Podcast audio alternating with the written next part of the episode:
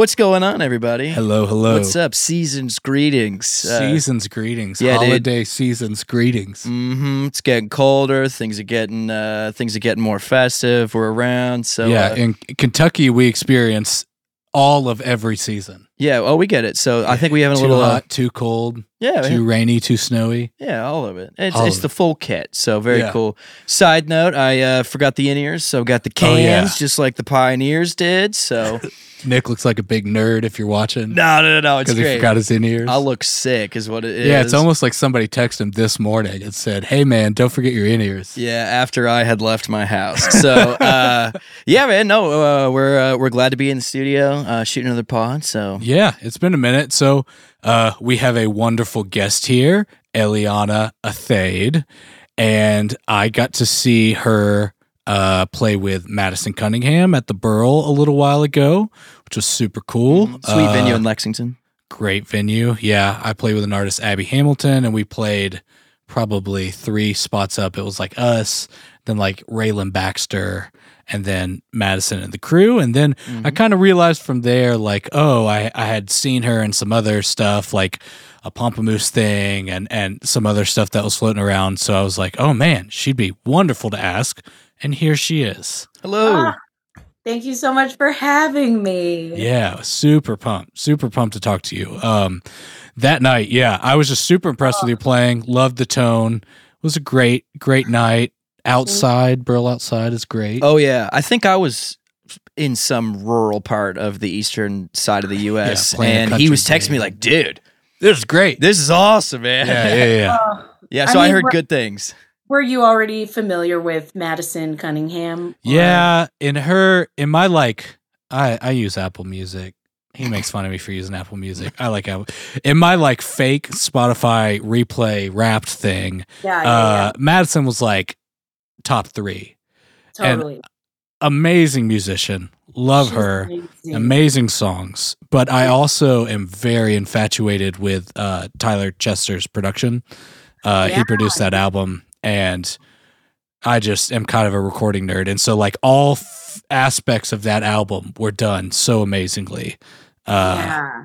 that I, I was like okay well i have to see her. We were we played uh bonnaroo last year and madison also played and we played the same stage but we like missed each other. Oh, and somebody forgot to put the my tag uh for my car like in the like RTM or something there's a Yeah. mix up so they wouldn't let me in to Bonnaroo yet and I missed Madison set so Oh. super bummed out but was fun to open slash support the show yeah, you guys were very much like the talk of the the county fair. That oh sick everyone, yeah everyone was like, "It's not a county fair." I was also told it's like not Burl County. I don't know. I don't. Know. Oh no, no neither. no it was No, No like for a, two on the name.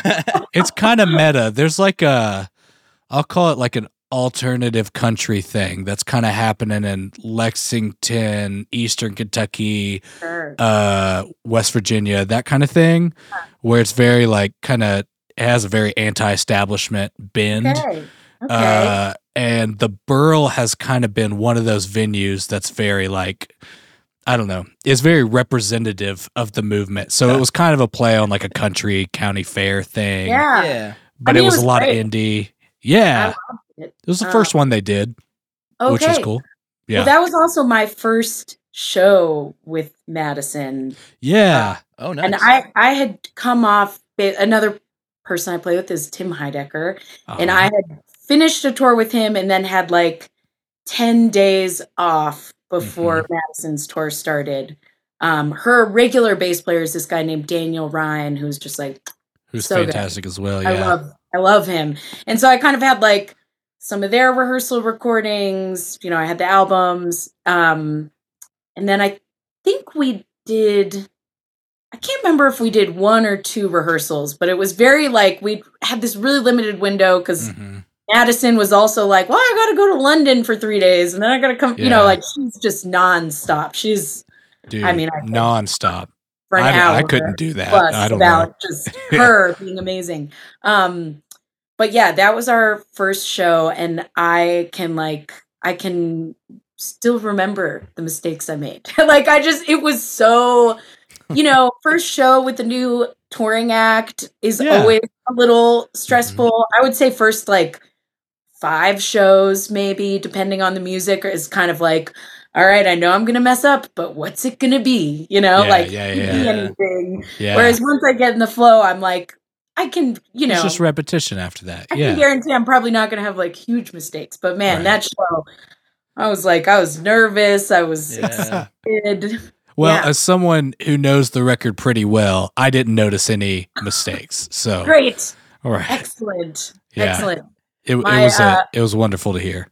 My dad is a, a great teacher, and he always said like you should smile when you make a mistake or like laugh at yourself because at the very moment that you have messed up somebody in the audience is going to be like oh they're smiling i love that You know? Oh, that's funny. Counterbalance it. Yeah. So, yeah, Nice. that's that's my secret. I just Yeah. laugh at myself when I make a mistake. That's That's awesome. I yeah. I think I do instinctually as well. But it's you know, it's it's a saving face. Yeah, Like I laughed a lot uh our last gig together. Yeah, funny. yeah. No, it, it's funny because you talk about kind of joining that new gig. It's really interesting to be like the new person in it because there's all these, like, it's one thing to learn a record, right? But it's Yeah. another thing to learn the way they do it, right? totally, Totally Oh, different. These little, these little, I don't want to call them like isms, but these little, like, oh, yeah, Totally. we always do that. We don't even think twice about it. Because Yeah, when, you, when you think about, like, I've been with the same camp for three years. So I'm like, yeah. we just do things that are 100% not the record and i have no Totally. idea i don't even know Totally. so Yeah. yeah. you're right there's always going to be that one thing right You know, it is kind of weird too when a, a fill in person shows up and you realize as a band how far you've drifted Yeah. From that. And then if the person really did their homework and played the right thing, Hmm. you're like, oh no, I didn't warn the person of the right, the, the other right thing Yeah. to play. Totally. And I mean, I will say about Madison, like, she, a, a quality I super admire about her is she is kind of on this, like, never ending journey towards making the thing better. Like, she's just so about the music and so dedicated to making it really, really good. And so, definitely, I, I can see with her music that, like, things, she gives things space to grow, which is really cool. Yeah. Because yeah. some artists don't. I've definitely worked with artists who are kind of like learn the record verbatim, Mhm. do not deviate. And it's like, Mhm. you know, that's fine as well. But I do really like that Madison gives the music space to grow. Yeah. Very Yeah. cool. I see. Uh, and it, it especially gets complicated if, uh, if tracks are involved. Oh, yeah. So, Mhm. I, yeah, I gotta say, I I sort of had a recent life. I don't know if epiphany is not the right word because it's not that grand, but like, uh, I, I was sort of considering what to say yes to and and what to pass on for, I guess, for this past year of touring, and there was something that involved like a lot of tracks and i was kind of like you know i don't think that's for me. I, I think Mhm. i really find so much joy in like the fluidity of playing with people. I mean no so many of my friends are making amazing music with tracks. It's definitely not Sure. a diss on tracks but i realized kind of for me i was like i don't at this moment in my life that was kind of something i wanted to steer away from yeah. Yeah. but I- call me for your gigs with tracks. No, I'm kidding. Don't. Probably. yeah, let me decide if I want to take that Yeah, gig or not. You should still call me. Nice. Yeah, I have a lot of I have a lot of background experience playing with tracks. I had kind of a mega church background for a little while and then have kind of done the exact opposite now wow. where it's kind of jumping into like a organic country thing or like try reapproaching some of that stuff without being tied to click or without being tied Yeah. to whatever and kind of finding that in between has been really fun and really like freeing where it's like hey i, I kind of grew up you know it's almost like an incubator i kind of grew up learning to really play with tracks and you know some good stuff came from that like for me say, click you have great time. You know. yeah I like mean, click is second nature like i i Totally. never have to think about click but Yeah. there are a lot of things i didn't get that i'm having to kind of relearn now that i'm a little older like Nashville numbers was really weird for me to Oh. start hearing the one, the five, Yeah. you know, Yeah, yeah, yeah. um, where I, I just at some point was like turn my my mind off and would just play what's on the page because it's gonna exactly come out with a click Uh-huh. and started really struggling with memorizing big sections because I was so used to playing off a page or you know Yeah. when I was doing like jazz or that kind of stuff it was never like like real jazz so I would just like read sheet music off the page and I Oh, yeah. realized that I had neglected a lot of here's how to memorize a song here's how to think Yes. about the big picture of a song as you're playing it um totally. and it seemed almost like thinking kind of like an acoustic guitar player Sure. because they're not thinking of a note they're thinking of a lot of notes or a keys player that kind of stuff yeah. so Yeah. that's been interesting I mean, I grew up um doing a ton of jazz. Upright I'm I'm originally an upright bass player who has yeah been called more and more for electric bass to the point where now I'm like, I have six electric basses and I play, you know, 10 upright gigs a year. I guess I'm an electric bass player. But I grew up playing jazz and classical. And like my dad, jazz pianist, really forced me to learn things by ear, Mhm. um, which I'm so grateful for. But it is interesting, like, if you give me a piece of paper and tell me to learn the music that way, it's going to take me forever to get off book, as opposed to if you just teach it to me by ear. It's almost like a Ah, different yeah. part of your brain it absolutely is engages. And then there's an even different part of the brain that, like, I love charting out Mhm. music you know I, that's a real like zen time for me i'm like i don't i don't have any of the music notation programs i really should but like i love just like sitting down with some graph paper and getting like Uh-huh. real zen about making a chart you know yeah that's like a whole other side of your brain it's just interesting the way the way we memorize music Yeah. yeah I've always been weird about what I remember, what I don't remember, and and I do think it kind of comes down to person to person. yeah Like Nick over here, I've observed him not have that issue at all. And I've been like, dude, I wouldn't be like that. I, It's- are you fast learner what's going on over there No, I I just used to use Finale quite a bit. I also have a church Oh. background, so I'm I'm pretty quick with the with slash charts and whatnot. And then Nick's a great guitar player too. Like, not only is he oh, an insane bassist, he's a great electric guitar player Yeah. and singer. Uh, Which So- one did you come to first? Are you an, a guitar player who became a bass player, or yeah, no, I was like the youngest guitar player in the group, so they were like, somebody's got to play bass, okay? Well, you also played like what trumpet or something I in marching kinda- band. Yeah, I did like the band stuff through school, Yeah. so that was really good for like actual like written notation. But like I, I hated it, so I kept switching. so like I played like I did like a year of sousaphone, I did like a year of trombone. Like I just like I was always switching. So I got to read all parts, all like I got to sit in all parts of like the greater chord, and that was really good for me. I don't know, Wow. it just just different things. So by this point. I'm with you now because all I'll do anymore is just do a little Nashville scratch chart. I've got a little, uh, I use that Notability app, and I've got one of those pencils from my iPad, and I Oh, just yeah. scratch it through. You Look know, at you. that's all I do anymore. So just? I love that. You know, Yeah. I, I, I, there's something I've been really stuck on in the past, like I don't know, five years of my life is is this fact about the bass, particularly the electric bass, that you have two lineages of electric bass. You have the lineage that came from like upright players switching to electric, or or people who are coming from the role of bass as a function, not as an instrument per se, like Mhm. playing playing the bass notes, you know. Right. And then you have electric bass that came out of guitar players switching to bass. mhm. Mhm. And I feel like that's there's a bit of a joke in the bass world about like ah guitar player get off my instrument. But it's like it is a foundational part of I mean rock music for sure. Yeah. I mean that's something I I I feel like that's a, a journey I want to get more on is like how to approach the electric bass like from that lineage. You know, like I get how to do it as a like play the roots, hold it down.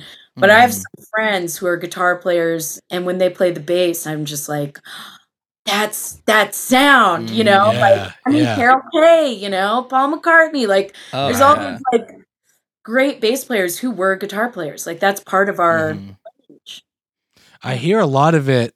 Um, you know, a, another good example is like if you get called for an artist and that artist has an album from a producer that plays everything, you get a lot of that sound. I hear it a lot as very downbeat focused, sometimes plucky or palm muty, where it uh it it almost sounds more percussive sometimes as opposed to like sometimes laying back and kind of Yeah. what we would default like groove into.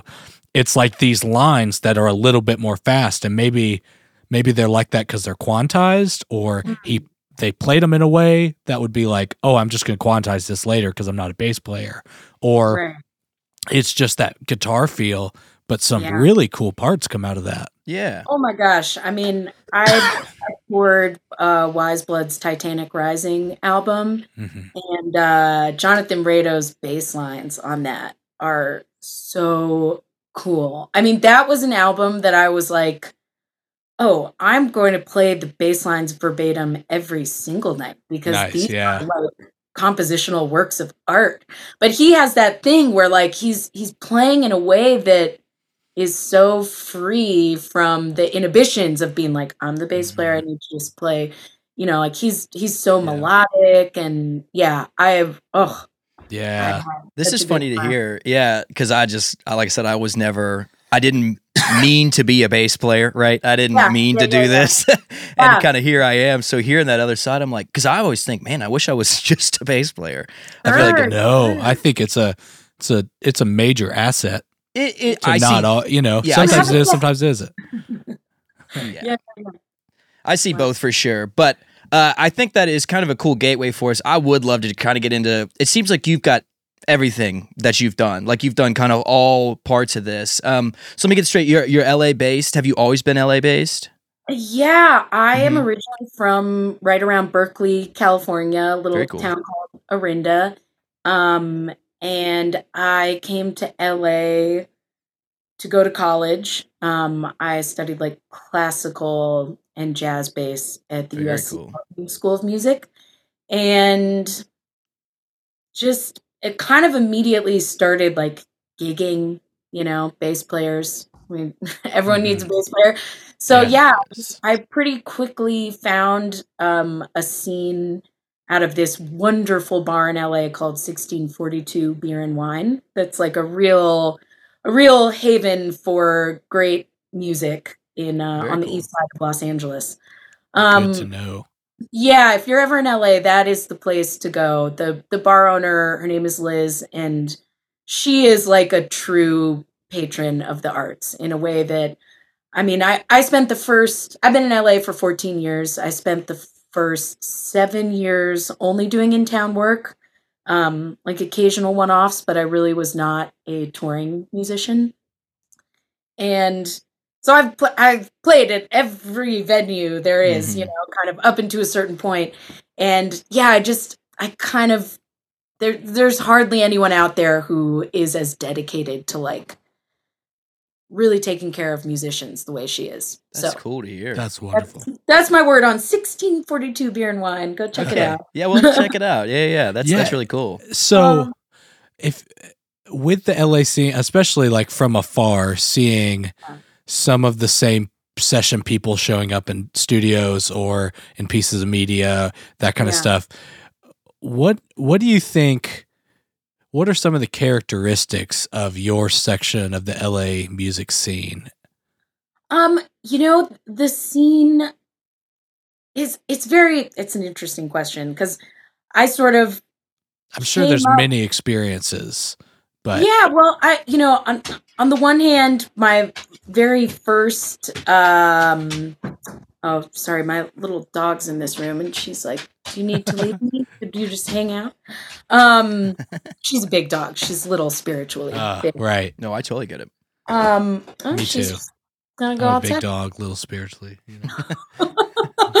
um anyway so i let's see i i kind of started in this scene um coming out of usc like pomplamoose was huge for us i don't i don't know I, it's funny talking about pomplamoose because sometimes i'm like the people i hear talking about pomplamoose don't remember what Pomplamoose did for like internet music, you know, Right. like they were Yeah. like the first band to do these like split screen, you know, we're bringing you into the bedroom and showing you how we did the thing and we're going to make it funny and weird and right.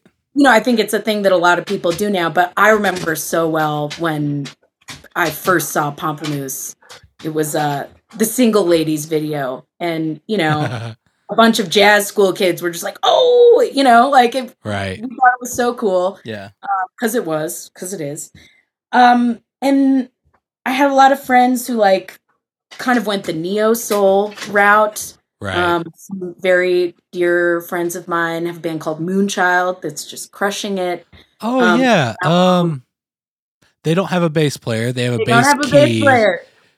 I they have a, their like hit song. It's fantastic. Oh, Uh, da, da, da.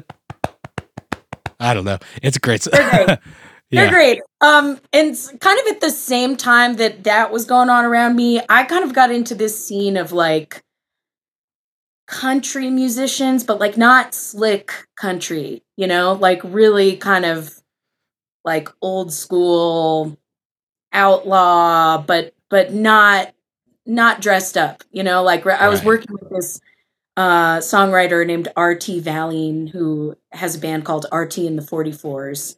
And he would play like, I kid you not, like eight gigs a week. I mean, this guy was just like the true old school working musician. Nice. So, kind of at the same time that I was a part of this, like, you know, sort of nerdy scene of like really amazing trained musicians, I was also a part of this scene of self-taught, you know, country and s- kind of old American music. There's an Right. amazing scene of musicians in LA.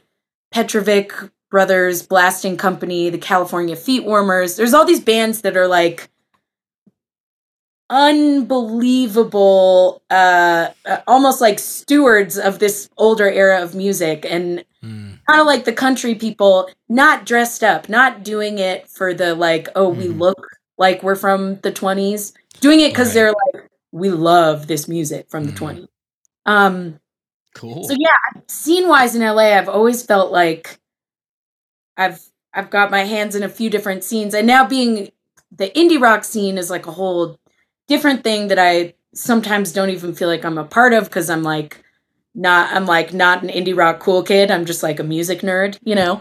Um, so yeah, the LA there's so much in LA. Whenever people tell me they don't like it, I'm like, oh, just like go look around a different corner, you know. yeah. Mhm. I, I would imagine with it being that big that it kind of Yeah. you you can just almost choose your own adventure in some ways. Oh, I'm constantly meeting amazing musicians that I didn't know existed. And I'm like, I- I've been here for 14 years. Like, how did I not know you were here? You know? So Mm. that's that's a true gift of that city, you know.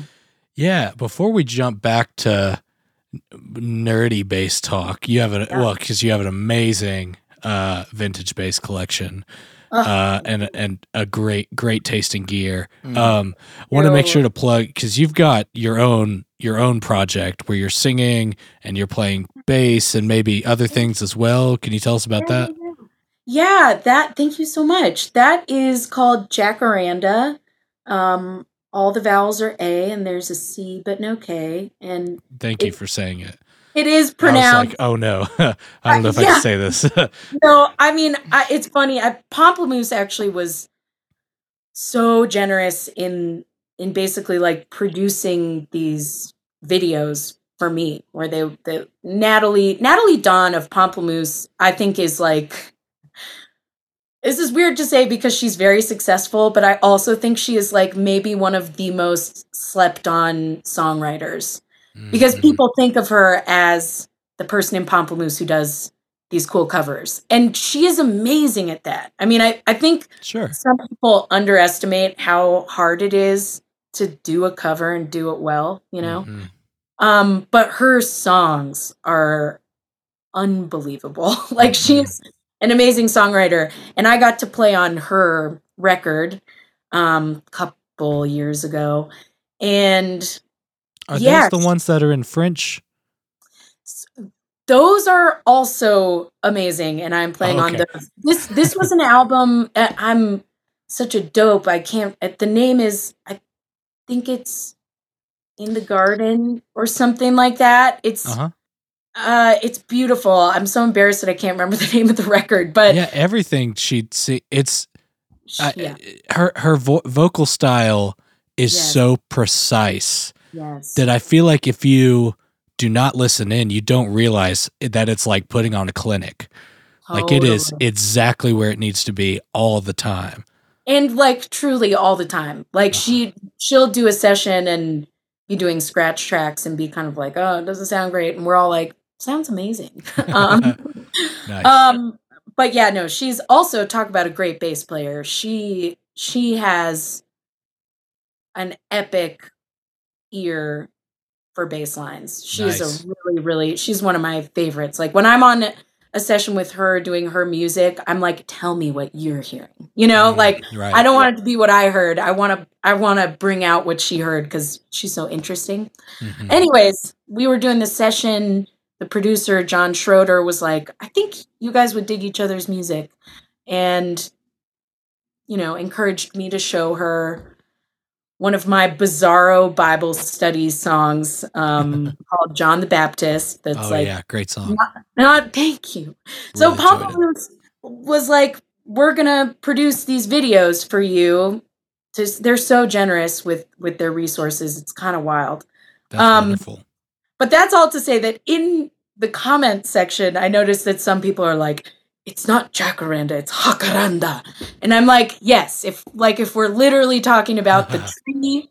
That it is named for, yes. But when we're talking about my weird little art project, it's jacaranda. Nice. Um, and yeah, I actually I have some music I'm putting out. Um, I think I'm going to aim for Leap Day. Do you guys know this next year's a leap year or oh, not? is that, that? so? What We've would got- that be? Is it right next to the New Year? Is that Leap We've Day? got 29 February. days in February. Yeah. Oh, it's cool. I know. I mean, it only happens every four years, so every time it comes around, it's kind of like, what do we do again with that one? Oh yeah. Uh huh. Uh huh. Um, so I think February 29th, I'm gonna put out uh put That's out my awesome. newest recording project, and oh, um, very cool. yeah it's i i really enjoy trying to do this thing that i should come up with a better name but i just kind of call it like four dimensional improvisation where i'm trying to surprise myself hmm with the layer building you know and Nice. and just kind of do takes very much improvising and then move on to the next take and improvise to the last take and be like oh weird i didn't Nice. think it would go there. So, yeah, my next project is called Music for Brushing Your Teeth. And All uh. That's awesome. You know, I it's, need that in my life. I don't have any music currently for brushing my teeth, Hmm. so totally. it's the perfect plug. and the premise is, you know, anything worth doing is worth doing poorly. It's better to brush your teeth for 30 seconds than not at all. And I can say that from experience. That's you know? awesome. You don't need the that. whole two minutes. Just get in there. Just kidding. So you did you play most instruments or a bunch of instruments on the project or some of them? Um, so Jacaranda originally started as just like me writing songs and wanting to have a different name for my songwriting self. totally understandable. And then I want to say like my sophomore year in college, my childhood best friend Maxime Stinnett, who is a wonderful, wonderful musician, um, just got really into the songs and and was just kind of like, I I want you to do this. Like you Hmm. should actually do this. And so he kind of became my co-conspirator. Um, and now it's very much the type of thing where like I'll do Jacaranda shows without Maxime or record weird little bedroom things without him. But like Jacaranda wouldn't exist without him because he's kind of the person outside of myself Mhm. who is encouraging me to like keep doing it, you know. nice. Um so he's an amazing saxophonist and clarinet player. Uh, clarinet. I was going to ask about that. The, in the EP you have out, there's a lot of clarinet that is Yes. beautiful. Yes, he gets such a beautiful sound. I mean, I'm I'm really every time I listen to things we've done, I'm just like Maxime. I mean, he has he has a day job. He works with this great company called BandLab that um I don't totally understand, but I think they're doing a lot in like the digital music making making music making easy and free for everyone kind of vibes. Um, Sweet. Nice. I don't know a lot, but I think they're doing good work. Um, but so yeah, he has like a day job and just gets like the most beautiful sound out of a clarinet ever. Uh-huh. And we have a really great rapport where like I can just be like singing him a line and he'll like learn the line right there and like record it, you know. Isn't and, that the best? Yeah, and then I can also trust him to be like, I don't know what I want here. Could you just kind of go for it? So like we I'm I'm so grateful to him. You know, I've I've worked with a number of people and not everyone is comfortable just being like, yeah, you're the producer or like you're the arranger and mm-hmm. I'm happy to follow your vision, you know? And and he's somebody who is so comfortable in that space that it's mm. yeah, it's he's a joy to work with.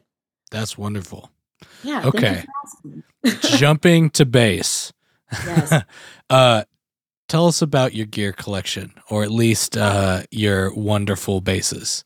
Oh, I wish I had them all with me. Um, I will go in order of when I got them. My nice. very first electric bass. The reason I play the bass is a beautiful 86 Fireglow Rickenbacker.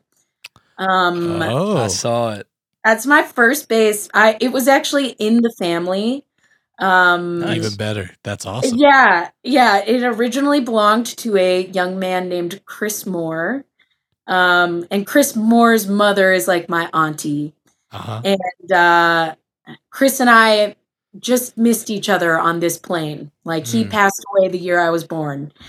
And this bass was originally kind of loaned to my older sister um, and she was playing like rock bands in high school. Nice. And when I was 11, I would see that bass around the house. I, I really, actually, when I was like 10, I kind of started being like, I don't know what that is, but I want to play that. Mm-hmm. I was already playing the violin and piano and saxophone, um, but not. I wasn't very good at any of them. Mm-hmm. Um, and so yeah, I saw that Rickenbacker and was like, "That's cool. I want to play that."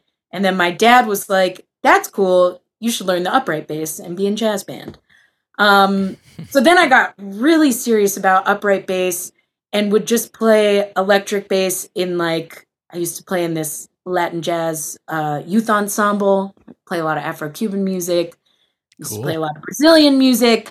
Cool. Everyone hated the Rickenbacker.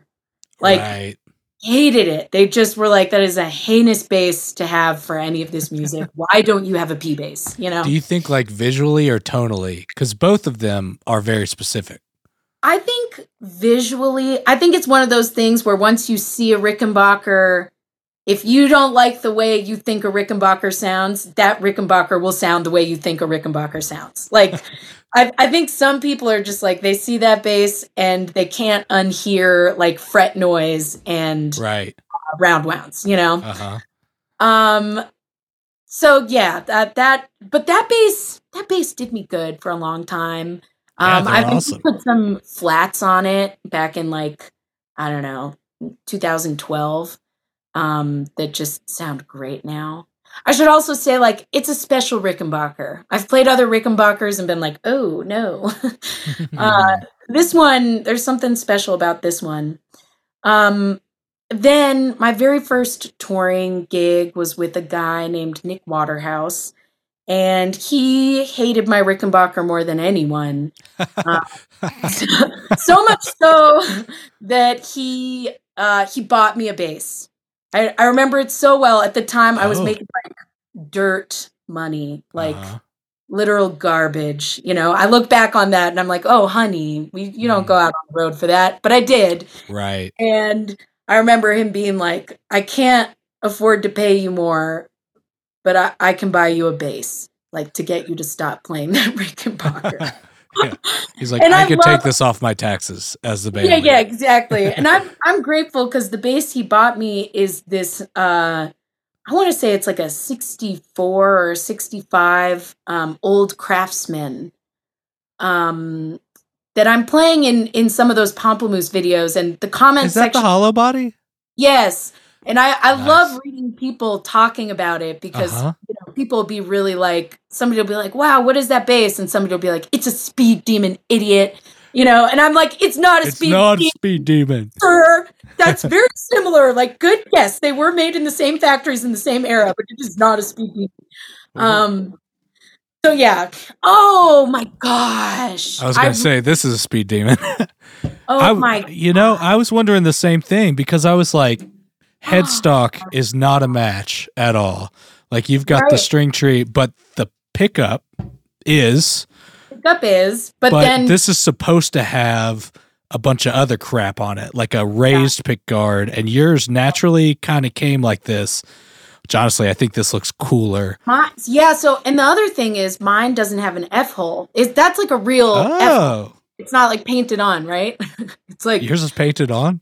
No no no, mine doesn't have one at all. But I'm just oh, yeah, it's real. mine- It's a real one. so mine is actually a chambered body. It's not a true hollow body. Okay. Fascinating.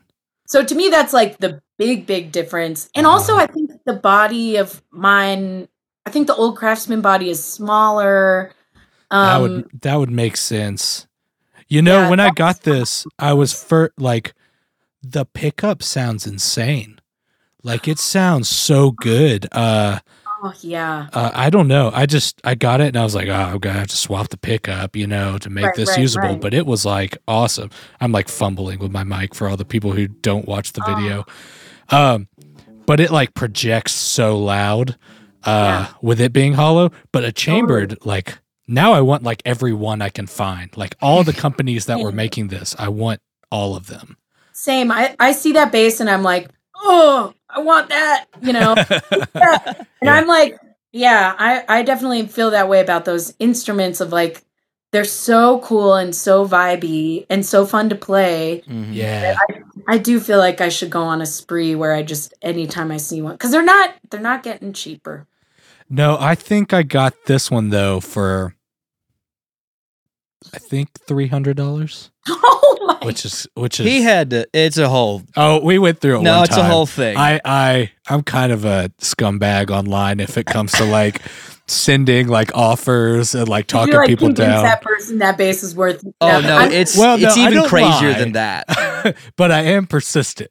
he, no, it's ridiculous. I'll put like timers, you know, where I'm like that base is still there, and I'll send you a message and let you know, hey, you haven't sold it yet. I guess you should probably sell it to me, kind of thing. Uh, epic. He's we're, ruthless. I mean, we're in Kentucky, like we, it's a haggling state. We're into the haggle. we like You it. gotta to haggle. I like that. I I don't appreciate. I mean, that is definitely the thing I don't like about LA is is how much the gear is. You know, that's Dude, it's crazy.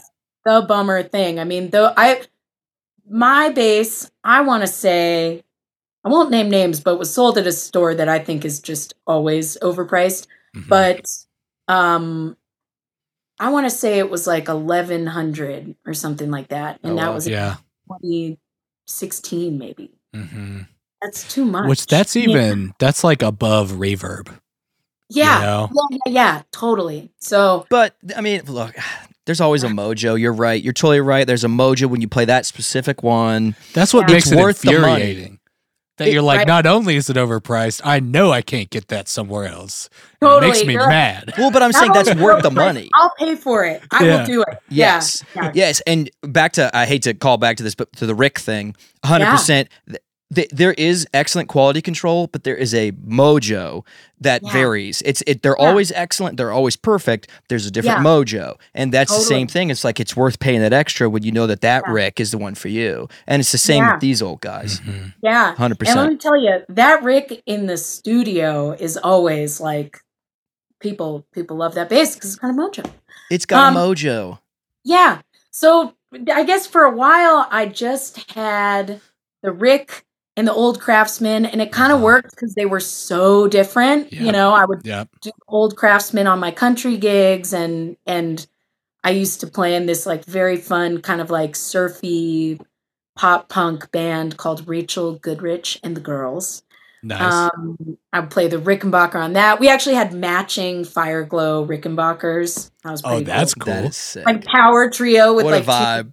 Oh yeah that that band's coming back someday so Is that is the fire glow like their version of the red yellow burst? Is that what it looks like? I'm like, What? is the red yellow burst their version of the fire glow? No, I feel, I feel like the fire glow doesn't have a lot of yellow, but like, Mhm. yeah, I mean, it it goes to natural, I guess. I I'm wish I have had to look at it. No, it's fine. Oh, he'll he'll look at it. I'll figure it Yeah, out. ever Um, any any gear ever. I'll be googling that. Oh, yeah, hey, yeah, cool. yeah. I'll be googling it. I love that. We were kind of yeah. We Um, were looking down your Instagram, kind of be like, oh, that, that, that. Okay, cool. Like we gotta get to the amp. Oh, gotta that get to the looks Gibson. cool. That- Yeah. Okay, so, So- what comes next? okay, so okay, so then next I got my beloved P bass, baby's Mm. first P bass. Um, total total fluke during the pandemic.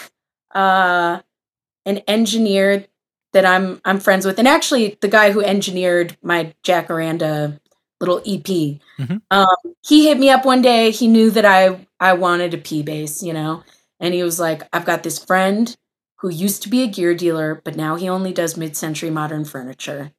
But his friend found a 71 P bass in a pawn shop. You should go look at it. He's willing to sell it for cheap. And I think at the time the guy was like, he's willing to let it go for like 2400 bucks. And I was like, okay, we can talk about that Yeah. And that day I actually was filming a music video for Tim Heidecker off of Uh-huh. his Fear of Death record. Um at uh, I think it was at Valentine Recording Studios, and they have an early 70s P bass that I've played a bunch on sessions. I like know this Uh-huh. bass. So I'm like playing that bass and I'm kind of like, yeah, like it sounds good, but it doesn't feel great. If this P bass doesn't feel better than this one, like I'm not gonna get it. I had like a great Right. I got to take a different P bass on a test run. Then I went and played it, and the guy was like, "No, no, no, I can't sell it for 24. I got it for 24." And I was like, "Oh." Uh, And he was like, "Do you have any mid-century modern furniture that you would trade to get the price down?" And I was like, "No, absolutely not. I get my furniture from, you know, the thrift store." right. He Yeah. Do you have any instruments you would sell? And it was like, no. But I guess I, I did skip a bass, which is when I was playing in Weyes Blood, I got this like sea foam or sage sparkly green P bass, like the lowest low of a P bass, like whatever Uh-huh. the like player series, you know, Uh-huh. the Mhm. one. They gave it to me for free. It was like the first time anyone gave me an instrument, and I was so stoked. And I was like, I have this P bass that you could maybe sell for like 500 bucks. And so he took the P bass, took, you know, like, I don't know, four, four or 500 bucks off the price of, of the old P bass. Uh-huh. Sold the new P bass. I was devastated because I was like, that's a sentimental instrument. What was I thinking? Then someone on Instagram hit me up and was like, I have your bass. Oh. And I I was kind of like, ha, let me know if you want to sell it Uh-huh. back to me. And they were like, no, it's great. I like it. And I was like, okay. no, thank you. Just wanted you to know. yeah. So that bass is being loved. But that's how I got my P bass, which is that bass. Is that still the one you're you're playing? Like, was that the one I saw you play? Yes. Talk about Rips. mojo. That, Yeah. that bass, the wear on it, like it's kind of devastating to me. You can tell that someone loved it. The other Mhm. crazy thing is the dealer was like, the only weird thing about this P bass is it doesn't have a P bass case. For whatever reason, it came with a Rickenbacker hard case. and I was like, dope. That's perfect. great. Let's Yeah. let's go. That's perfect. Yeah. So like whoever pawned that bass maybe pawned a P bass and a Rick and came back for the Rick. I don't know. yeah. Dude, that's Um, sick. Money. Yeah. So it's a sunburst. Uh Yes. is it is Yeah. it rosewood veneer board? That's such a great question. Oh, that's fine. Does it is it dark or is it light? it's dark. Okay, so it's a rosewood rosewood board.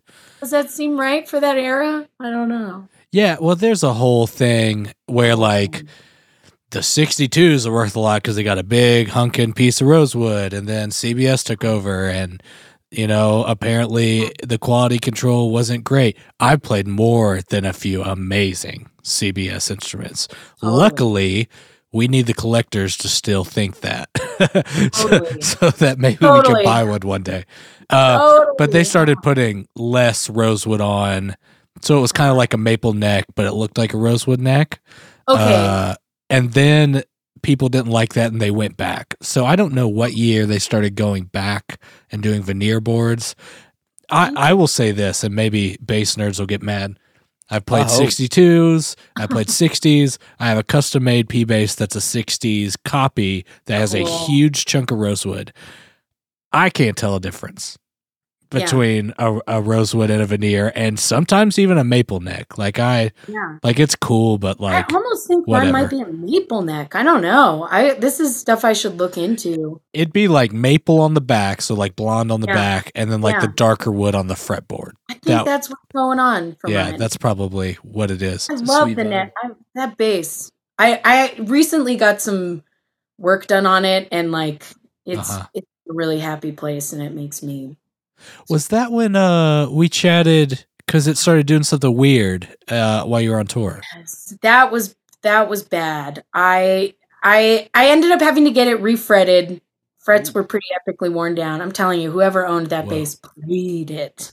nice Um, I got it refretted. The fret job was good, but the setup just wasn't quite right. And then Right. midway through that tour, like, wow, September, October in this country was hot.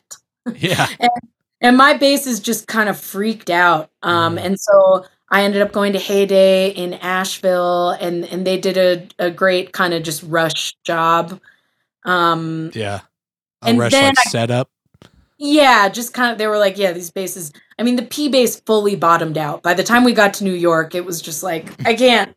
oh no Um, so I recently got some really good work done in LA, and I'm I'm feeling Nice. happy. nice And also on on this, the only bass I have with me today, it's my beloved uh, G3. Mhm. okay Um, tell us about this this one, I I first thought that I wanted either a grabber or a ripper when I was doing Nataly Dawn's uh, record at this place, 64 Sound.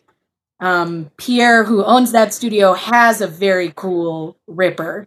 Mhm. And we're doing her uh, album all week. I brought all my basses. I was feeling very like my collection rules. I've you know I've got a Rick, I've got a P bass, I've Uh, got this your collection does thing. rule you're right Thank you. I was I was feeling good about it. And then I played the Ripper and I was like, whoa, this is weird. This I want this. uh-huh Mhm. Um so then I would say like maybe two years later, uh I was on tour with Tim Heidecker and the Very Good Band. hmm And uh we were it was a bus tour that began and ended in LA.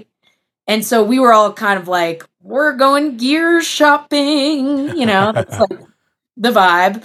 uh-huh So the guitar player, uh, Connor Gallagher, or Catfish, as the people call him, he knew that I wanted one of these. And when we were in Chicago, he was like, yo, Chicago Music Exchange. uh-huh They've got a G3. You might want to go check it out. Mm. very tempting And I checked it out and I was A being it with a couple other bases and just ultimately kind of fell in love. I'm like, hmm I really love how much this bass is just like a hunk of wood, you know? Like it is Oh, such a tree of an is it instrument. You know, it is, but I feel like not considering how much it is just a tree. You know, like yeah I feel like it's all my bases. I feel like I kind of lucked out. Like they're not too heavy. right I mean, right heavy. It is heavy, but like reasonably so. You know. Yeah. I feel Um, like my maximum is like try unless it just is doing something that I can't explain an instrument. I Mm. I tend to not buy an instrument over ten or eleven pounds. Yeah, that's But- smart. Vintage stuff is a whole nother. It can speak to you in such a way that you're like, uh, I gotta have that, whatever Yeah. that is, and that probably has a downside, which means wait, or that has a you know. Yes, that This is, is- definitely what's going on here. This is so funny. I, I always love the moment in our podcast that it just plunges itself into the nerdiest form. Because when we start talking about a string Right. gauge or like, Right. oh, what, what's your fretboard radius? Uh, let's just start Right, talking yeah. about it. Like, I mean, we're That's here. one of the only things that I don't know is like radius of fretboard. It It's- just Oh it bores me. It's called so feel. If it feels good, I'm playing it. So Yeah. Yeah, yeah, yeah, yeah. I'm I'm right there with you. I'm like, it. yeah, it's uh, heavy but not too heavy. Yeah, Is the perfect way. Yeah, the Gibson basses are so cool because it's very much like, you know, it could look to the common person, could look pretty. That's a bass. But Yeah. to a person that is playing, when you see a Gibson, the Ripper, the Grabber, the the, the G3, Yeah. it's like, You're there's like, something about that that is like eye catching and just Yeah. beautiful. And like the way that the the body's so just, you're right, a hunk of wood. You're just like, Yeah. yes. Why aren't they still making those? I I don't like. It's so iconic. I know. I I wonder. Is it just like a special, still. super expensive thing that they'll do every now and then? Or I I don't know, but it's like Yeah. that's a bass people should be playing. hmm So, yeah, yeah. oh, you go ahead. You go ahead. Oh no, no, no. I'm, Uh, so we were talking about as we were as we were looking at it. So he was like, she, she's got that grabber, and I was like, I actually think it's potentially technically not a grabber, though it's the same bass. Like the only difference is the pickups, right? Am I Yeah. am I wrong here? no, you are totally correct. It Yeah. is a G three. Yeah. From what I understand, the grabber has the sliding, the movable. Yes. Oh right, because you grab Which- it. I think was like a funny idea. Yeah. Like I'm, I'm sure just people were like, I actually don't want that. Right. Uh, sure. Could you just do three pickups instead? I mean, yeah. uh, or like yeah. here's the good spots. So let's just make that into a base. totally. Which is funny because I feel like sometimes I I mean I can't even really think of like. I don't know. I feel like when you see people googling it, you'll actually see grabber G3. Like people kind of lump them together.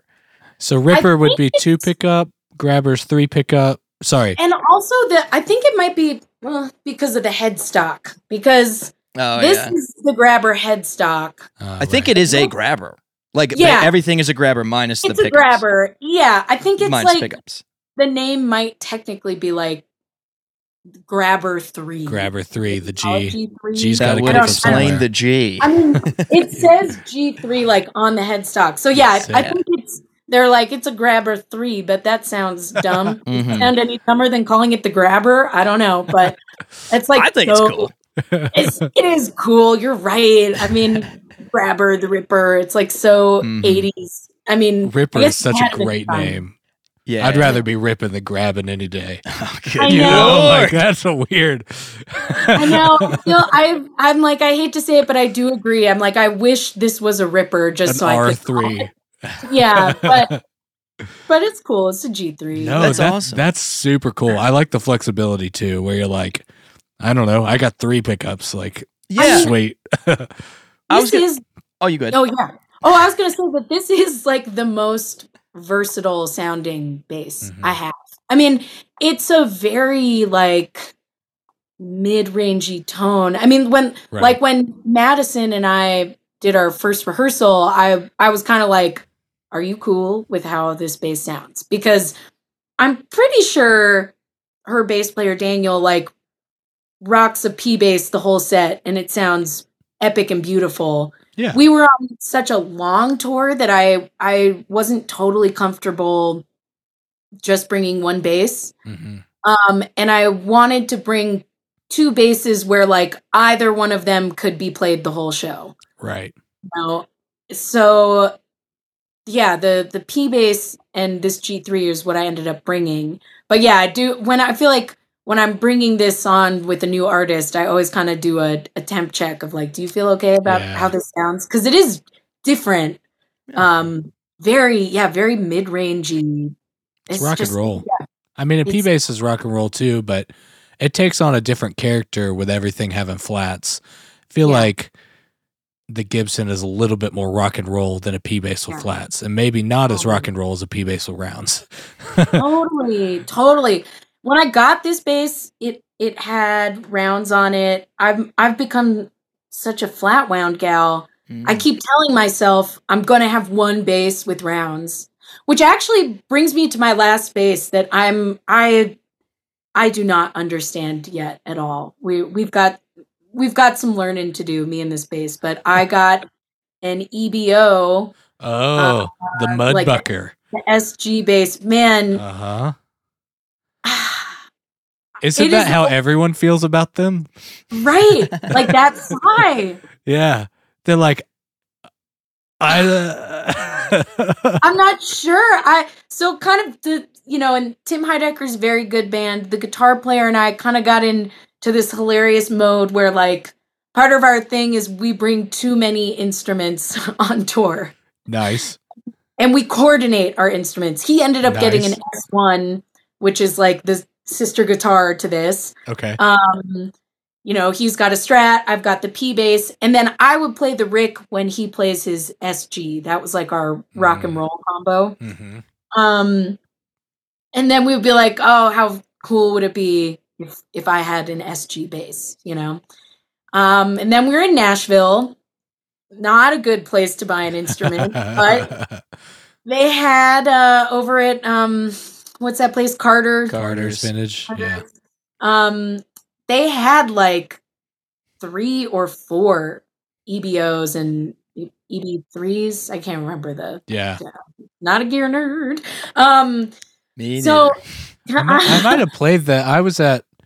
I, I saw you buy it on Instagram, and I was Yeah. in Nashville within a month or so, and I and I might have sat Like there and played the same. Yeah, I've. oh, I mean, we're so close. We're only four hours away, so I feel like I'm there four or five times a year at least. That's amazing. playing. I mean, th- I'll say there.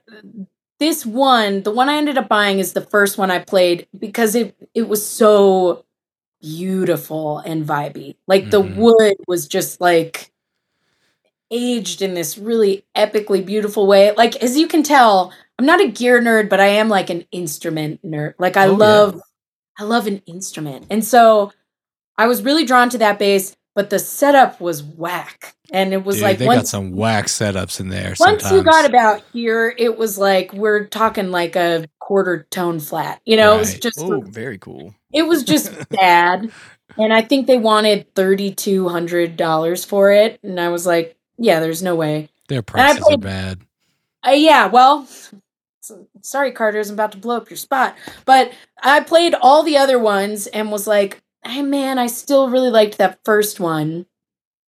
And so, like, I went to the guy and was like, I love this bass. I'm leaving town today. The setup is really bad. Like, I wouldn't pay 3200 for a setup like this. And he, like, Mm. Goes into the computer and he's like, uh, we could do it for we could do it for 21. And I was like, What? what? They had a a third margin to play with. Like, That's yeah. good. That's good to. I swear. I'm like, I'm sorry, Carter's, but if you're gonna play it like that, the people should know. It you was know? so. Oh my Yeah. Talk about premium. I Jeez. played almost every instrument they had there. They had one fully hollow body Gibson, like it was the red, almost like a 335, yes. that I thought was the best playing instrument there. I might be exaggerating, but in my head, I feel like it was like 15 grand. Like Oh an, an absolutely insane. It was I'm more than the vintage P bass.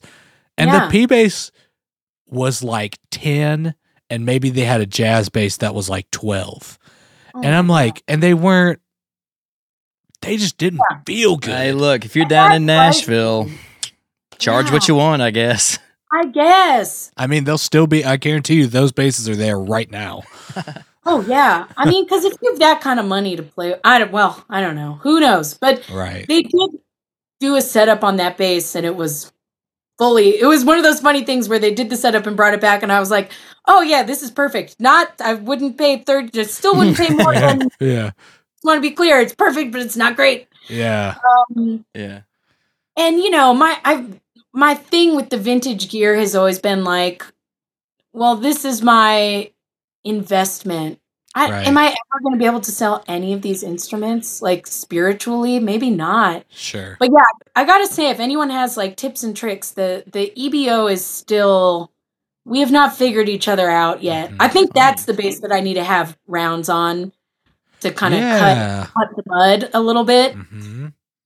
And it's such a beautiful piece that I'm like, I probably shouldn't mess with it too much. But Ooh. part of me is like, should I just put a different pickup on this bass? Like, right. I don't know. right.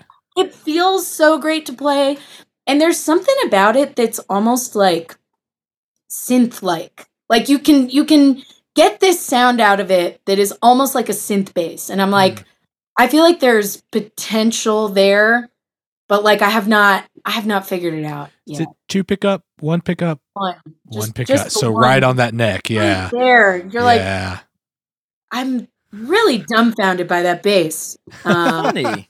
and Yeah. somebody's probably going to be like, "You paid two grand for that." I don't know. She's a beautiful specimen.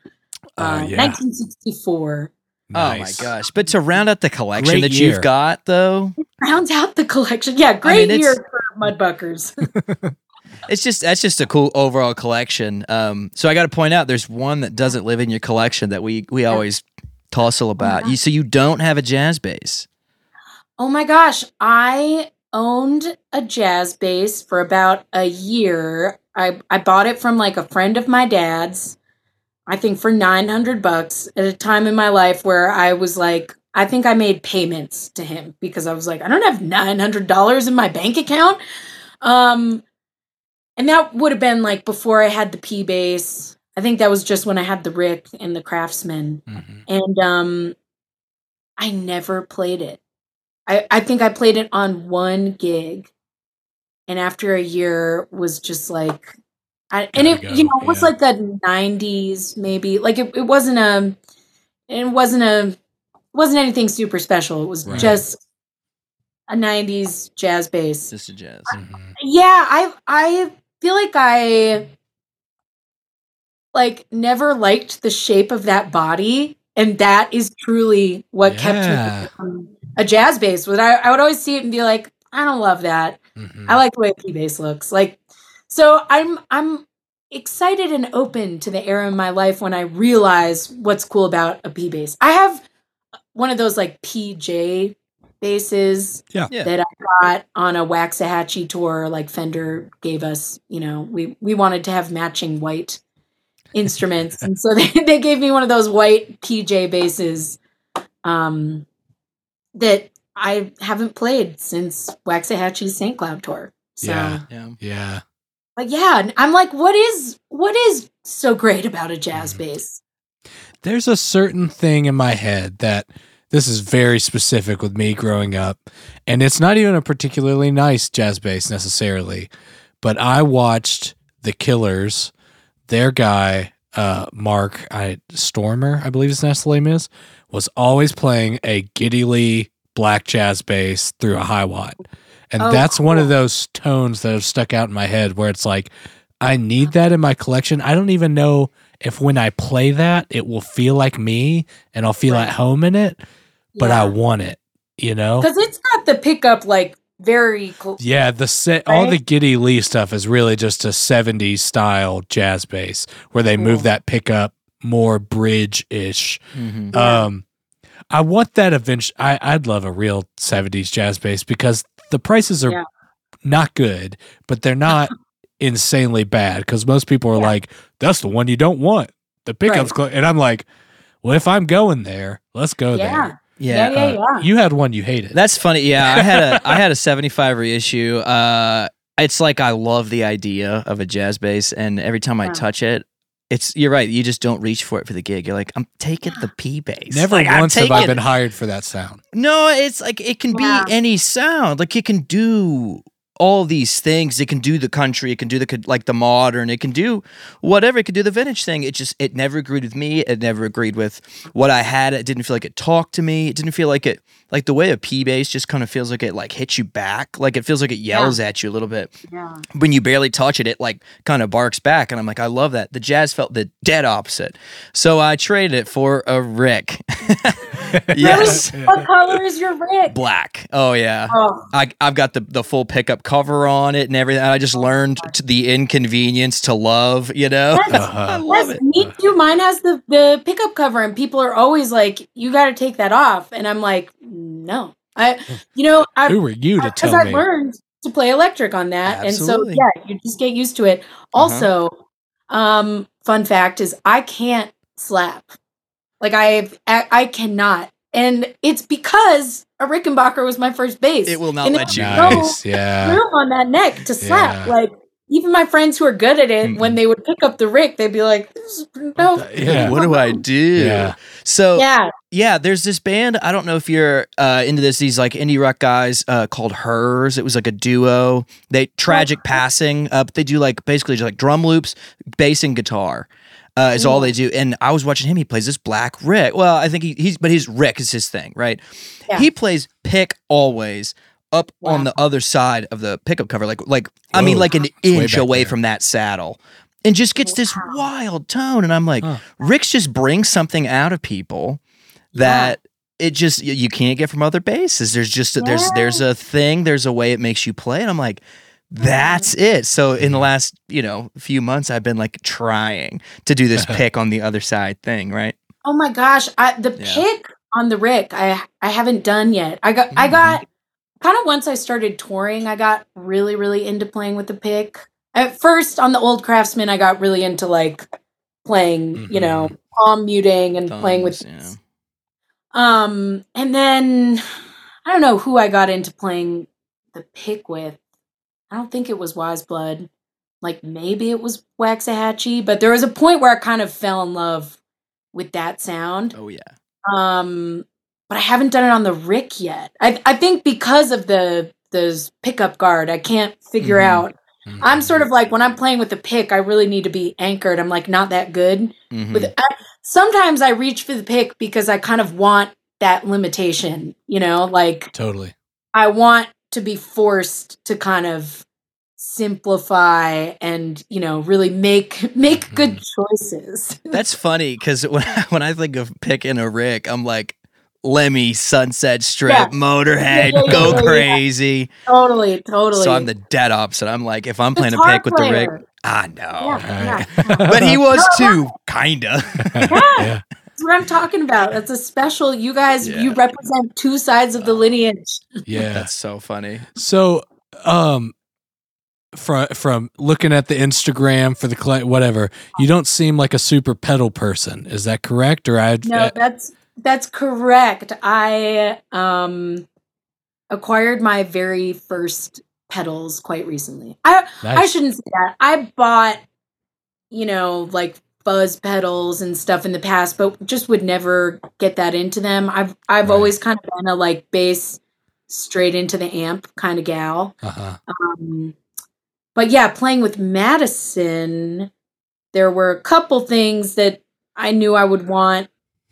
Well, really, just one song that I knew I wanted an octave pedal for. Mm. Um, and then another couple spots where I'm like, an overdrive would probably be the move, but I don't have that right now. And I do have just like a little big muff, so I'll just bring that. right. Um, I was very, very lucky to have told uh, my pal Tal Wilkenfeld about my predicament that I was like, I don't have any pedals. I, I need an octave pedal. And she was like, You don't have any pedals? Like, what's wrong with you?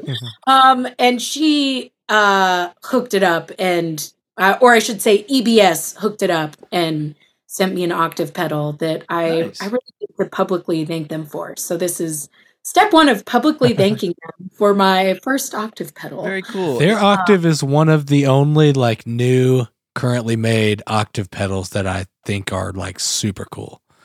yeah, you know, I I I do deeply like want to become a pedal person. I I think that's like on on my horizon. And I was like checking out, you know, the thing that seemed the coolest to me that I really wanted uh is like one of those Tim Lefebvre pedals. I love Tim. Uh the capo, the I new even- Tim Lefebvre, or was it? Oh, the Tim. Lefebvre octave.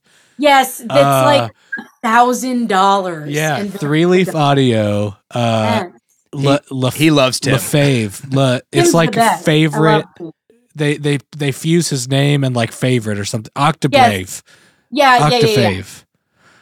I also wanted that. Yeah, dude, Yeah. make some more of those. I don't. The three leaf audio guy's not going to listen to this, but what's your deal, man? Those things are so high on reverb. Just make a couple more. They're A awesome. couple more. No. That's yeah, cool. Tim, Tim is totally the one. Actually, my my oldest sister is a classical violinist, and she is the concertmaster of the Rochester Philharmonic. And year, like maybe I want to say like ten years ago, uh, Chris Botti was playing with her orchestra, and Tim was in her band. And He's my such a monster. sister- or in his band, sorry. And my sister was like, "Oh my gosh, you're a bass player in LA. My little sister is a bass player. Like, you know, like can I connect you guys?"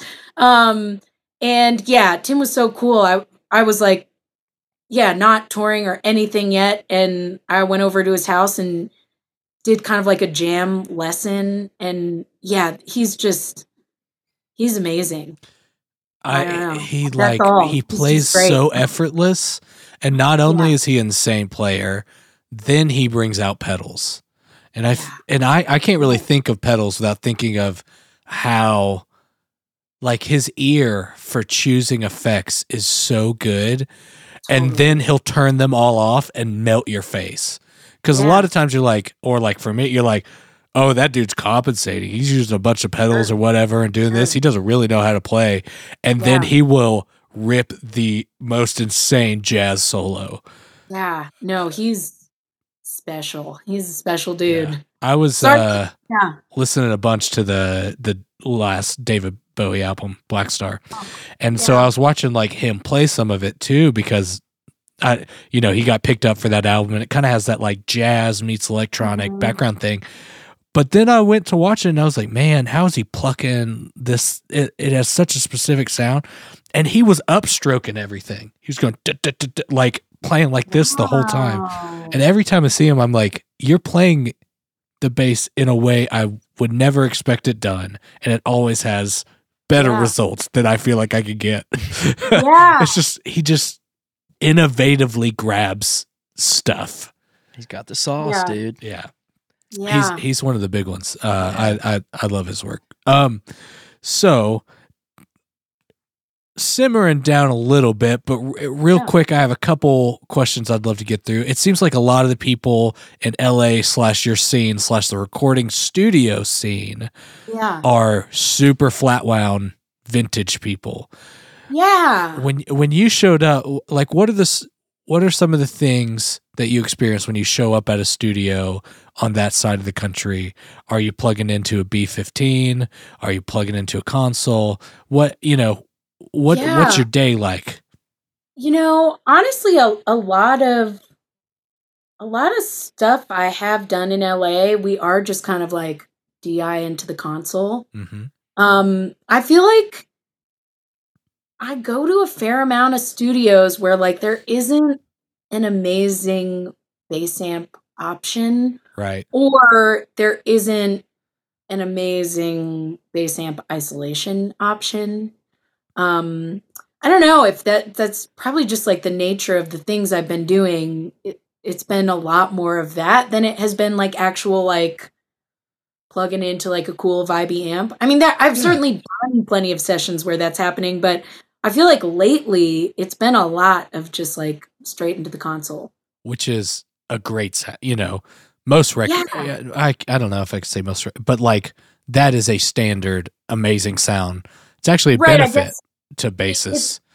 yeah it's like that's why we get the the vibey bass that we like so much you know Mhm. because that is providing the sound Yeah, know. yeah.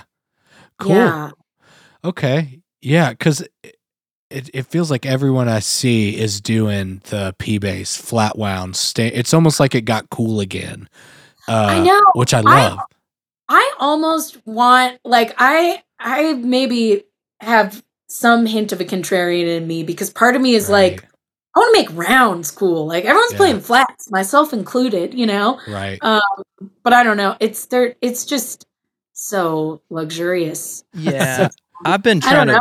I've been trying to force myself into the round or the flat Yeah. world rather. I just I, Oh, like I said okay. guitar guy. I always wanted I just want rounds. So my Rick I got like Rick sound or uh, the Rotosounds and I just I love that alive thing but most of my gigs Yeah. are country so I've got to a P with flats with the Yep. labellas and I'm just like Yep. all it does is make me want a P with with rounds just so I can play rock and roll. Like I just I Oh, just Yeah. I just sitting there wanting I'm like, man, this isn't doing it for me. I just I want to love it. I do like the sound. It's right for a lot of stuff I do, but I'm like, nah, I, I need to get back into the into the round thing.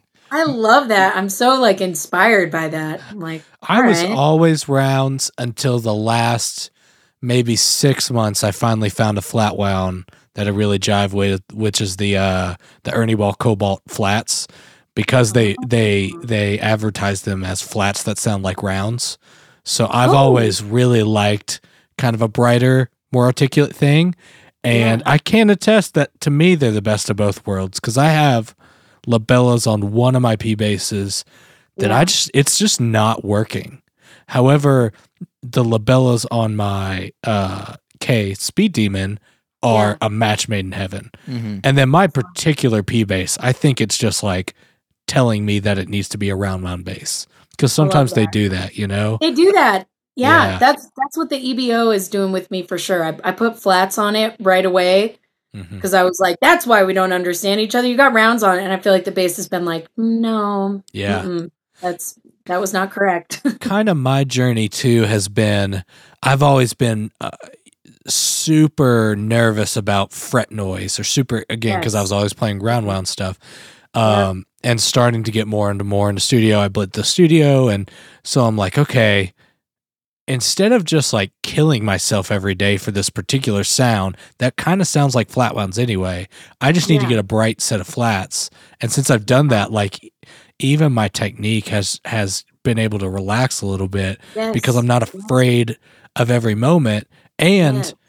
I was never really taking advantage of round wounds because I was too nervous someone would hear it be clicky or aggressive or whatever. When now it's like I need to have an aggressive, fun round wound bass instead Mm-hmm. of having a sucky round wound bass or you know like it just Yeah. I was using the wrong tool for for whatever.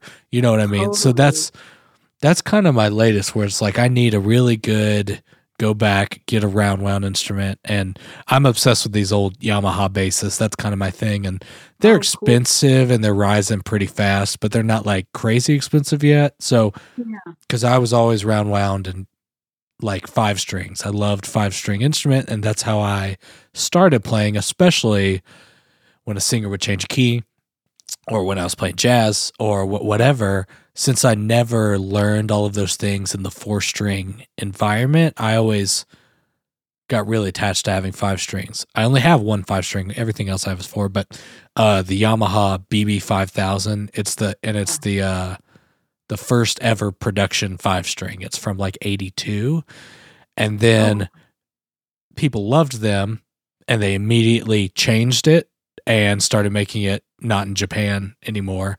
And Oh. supposedly they're less good. So I was able to get my hands on that's like my vintage ish instrument, but that's like kind of my main voice. And it is the neck is skinny.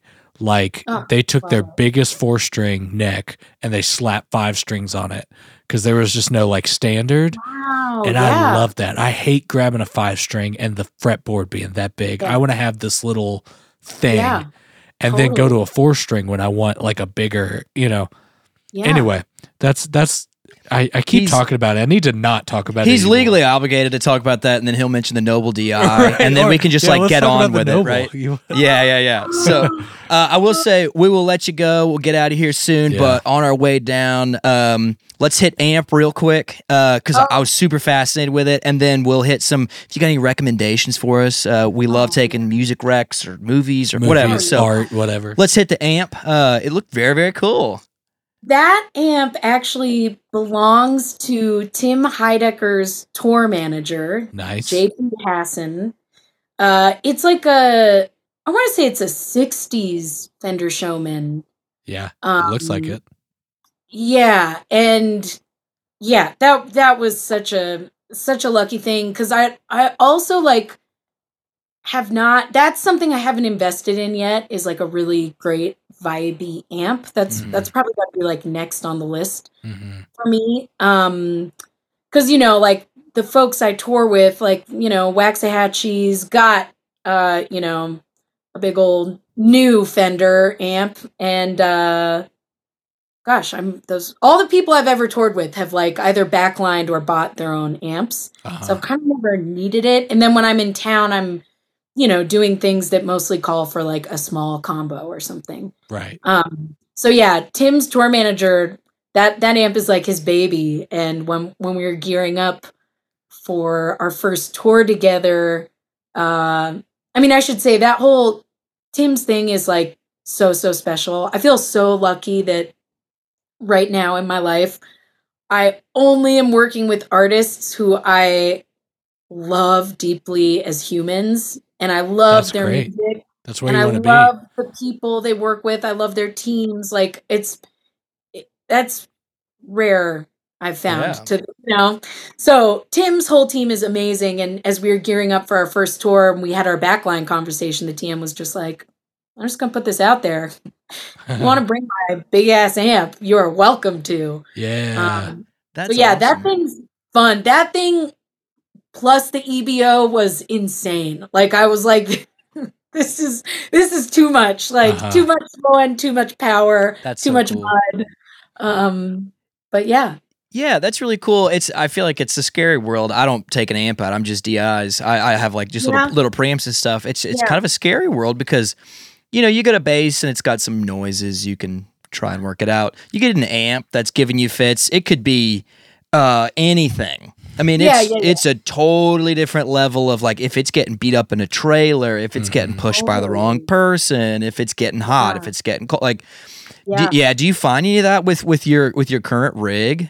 Temperamental. yeah. With, with with JP's definitely, you know, she's an old gal, and there Mm-hmm. there will be days where I'd be like, I need a screwdriver so that I can like tighten all the screws on the back of the cab to make sure that's not what the rattle is. We right. when we were in Austin, we had to kind of get some rush work done on it. I think maybe just wasn't a tube went out. It was something weirder than that. But um, you know, I uh, so I love that amp, and I'm very grateful to JP for letting me use it. It's very appropriate for Tim's band and that show, and how we love having this like guitar center like display of like the Uh-huh. guitar players' guitars and my basses and right. that's really fun. But then on Madison's tour, I was using her bass player's rig because I ended up doing like the first six weeks of the tour, and he did the last two weeks. Ah, Um, and so he was kind enough to let me borrow his rig, which is just an Aguilar, you know, with like uh, I can't remember what size the cab was, like two tens or. I don't know. Can't remember. Well, don't quote me. But an Aguilar I cab. I remember, was- but I don't. I was like, oh, this rules. Yeah, cool. You know, They're solid. And you had the di- kinda- it was a digital head, right? It was the little Yeah. little head, but and I think maybe the bigger cab, like a 410. Yeah. Yeah. And it was just like, this is so easy and there's so much clarity. Oh, yeah. I mean, I've I've been in a real like vintage amps and like Fender amps kind of world. Uh-huh. Like, don't get me wrong, and and Ampegs. Like, don't get me wrong, Right. I love all those things, but playing that Aguilar for six weeks, I was kind of like, It's pretty nice. rules, Yeah, pretty cool. nice, pretty, Pretty dependable, pretty clear. Yeah. Yeah. And not that heavy. and not that heavy. Totally. I'm, I'm waiting for there to be a good a good combo. I mean, I know we talked about if talking talking smack on gear, but I'm like I I hate those Fender Rumbles. Ampeg made made one that I tried out. They suck as well. I mean, they're great cuz they're so light, and that is Right. really important. And I'm sure they're fine going direct like if, you know, just taking the direct sound, but I'm like they sound so bad. It's, Right? It's so I don't. It's just weird. The world of combo amps is so weird because I want there to be a really high end Yes. small amp, and it seems like they can only make them cheap Yeah. ish, you know, cheap and Mhm. loud. And it's Yeah. like, no, I want premium Yes. and like moderately loud. Yeah. yes. I, I want to go back to to throwing a mic on my cab instead of having a, a bass rig and be like, don't mic it, take this DI signal. I was Yeah. kind of, I was separated, you know, the way I, I was doing some mega churches and other things where I, it just, no amps on stage became a thing for me very early. And so Mm. I've always kind of been obsessed with like, what is my DI? Is it a tube DI? Is it whatever? Here's my noble plug. Uh, or, you know, the capo or, or like all the SansAmp, all that kind of stuff where it's like, here's my flavor, take it from here. Don't worry Yeah. about the amp. That's just like a big stage wedge. But now that I, I have a 70s B15 and I have a 70s Ampeg SVT, now that I've kind of experienced both of those, I'm like, dude, I want to throw mics on my amp again. Like, what happened to us? Totally. what? Who allowed the separation Mm-hmm. of It bass player this- from amp? it is this weird kind of sometimes I feel like yeah, this like ancient battle between sound person, random sound person and random bass player. Mhm. And both parties being like, I don't trust you. Right. you know, like Yeah. um they're like, I'm not gonna mic your amp, I'm gonna take your direct out, you know, and then Mhm. you being like, I okay, or what, what then what are you gonna do to it? You know, Right. it's like And they're Compress it three times None of your business. Yeah, yeah, Get bent. I'm honestly my beef lately is with too much low end. I I feel like everywhere you go, everyone's like pumping everything through the subs so hard Yeah. for music that I don't think needs that. I Mhm. I mean, and I think this is kind of like the going back to miking your amp. Like I kind of that's cool that we live in a world where we can send out this epic bass sound. Mhm. But I would kind of like to get into a world where like sound engineers are not afraid to be like, we're not even going to go there at all. Like, don't even use the subs. No, I don't know if that's even a good idea. No, but when I was running front of house, now I have a different approach in the studio. I would not put the bass guitar in the subs. I would put the kick in the Okay. subs. Now, not to be too nerdy, some people have like a full range system and it's not a like on or off sub thing. I had a big system where I could turn the subs on or off or send things independently to the subs. Ugh. I would never put bass in it and it always sounded the best cuz to Yeah. me bass is about that low and upper mid chunk. Yes. It's like the kick goes like this and then that's where the bass goes Right, and then everything right, else goes right there. And and in recorded music, I think the kick goes like this, and the bass gets to be a little here and yeah, here. yeah, yeah. Yeah. Um, totally. and it just it's just a bummer when you roll up and you can't hear the bass guitar, and a lot of that's because they're only using it for low end instead Yeah. of letting it kind of be that meat stuff. Because you go. A great example is, you know, older music like a Motown, where you're like, Oh, that yeah. is a bass Oh, driven yeah. song. right. And you kind of need that's that's that key area. Mm-hmm. You know, Yeah. you can still modernize that too. Like in a modern mix, if you just choose if it sounds right, you know, there's always exceptions. Um, you can still do that and have a mix where you hear every instrument clearly. Yes. Uh, I mean, while we're on this tip, I feel like I have to throw Brad Cook's name into the into the conversation. I know we're winding down, but I, Brad Cook produced uh, Waxahatchee's last record, uh-huh. her newest record. He also plays bass on them. He is Nice. he is absolutely one of my favorite bass players ever. He's so he's so good and he does a lot of stuff where like it is it is not low low end bass, Uh-huh. you know? Uh-huh. And so yeah, taking that stuff live. I mean, we're lucky that in Waxahatchee we're bringing our own front of house, but it's like that's also music that's like it would be kind of silly to have the bass be this like subby low thing because that's like that's that's not what they did when they made the record, you know. right, right. Like, And also like it's fun to bring a Moog. Yeah, right, right. Oh, that's also the next thing I want to. Dude, yes. Do it. I've been bringing a sub 37 out uh Oh, for like two songs, like three notes in the same like patch. And again, this comes from someone who plays a five string. To me, sometimes I may be emulating a Moog, but most of the time it's just helping me get somewhere else on the neck. Yeah, Uh, yeah, yeah, yeah. And then I go for the octave pedal or the Moog when I want to go down. But yeah. it's Yeah. it's it's a fun place to explore. But Ah. Maybe we'll save that for next time. Yeah. Eh, you know, at, at wrapping wrapping that all up. I mean, by our uh, our our influences like Paul McCartney. I mean, dude, it's. I mean, he's he's playing He's- guitar range stuff. I mean, he's he's all Oh. over it. It's not blowing your speakers up, but it still sounds full. So I think it's Yeah. uh, John Paul Jones is my guy, I, and he's not playing subby low B. Like it's not it's not rattling your car, but it's perfect. It's dead on. So love that stuff. Um, Totally. yeah, I guess. yeah, it's been Oh, super awesome to have you. We're so So honored fun. that you took the time out of Oh your your schedule to chat. I'm so Yeah. honored that you asked. Oh, My first space podcast. heck yeah! There we go. There's not many of us. There's so- not there's not many of us, and there's uh, yeah. Anyway, we won't we won't talk smack.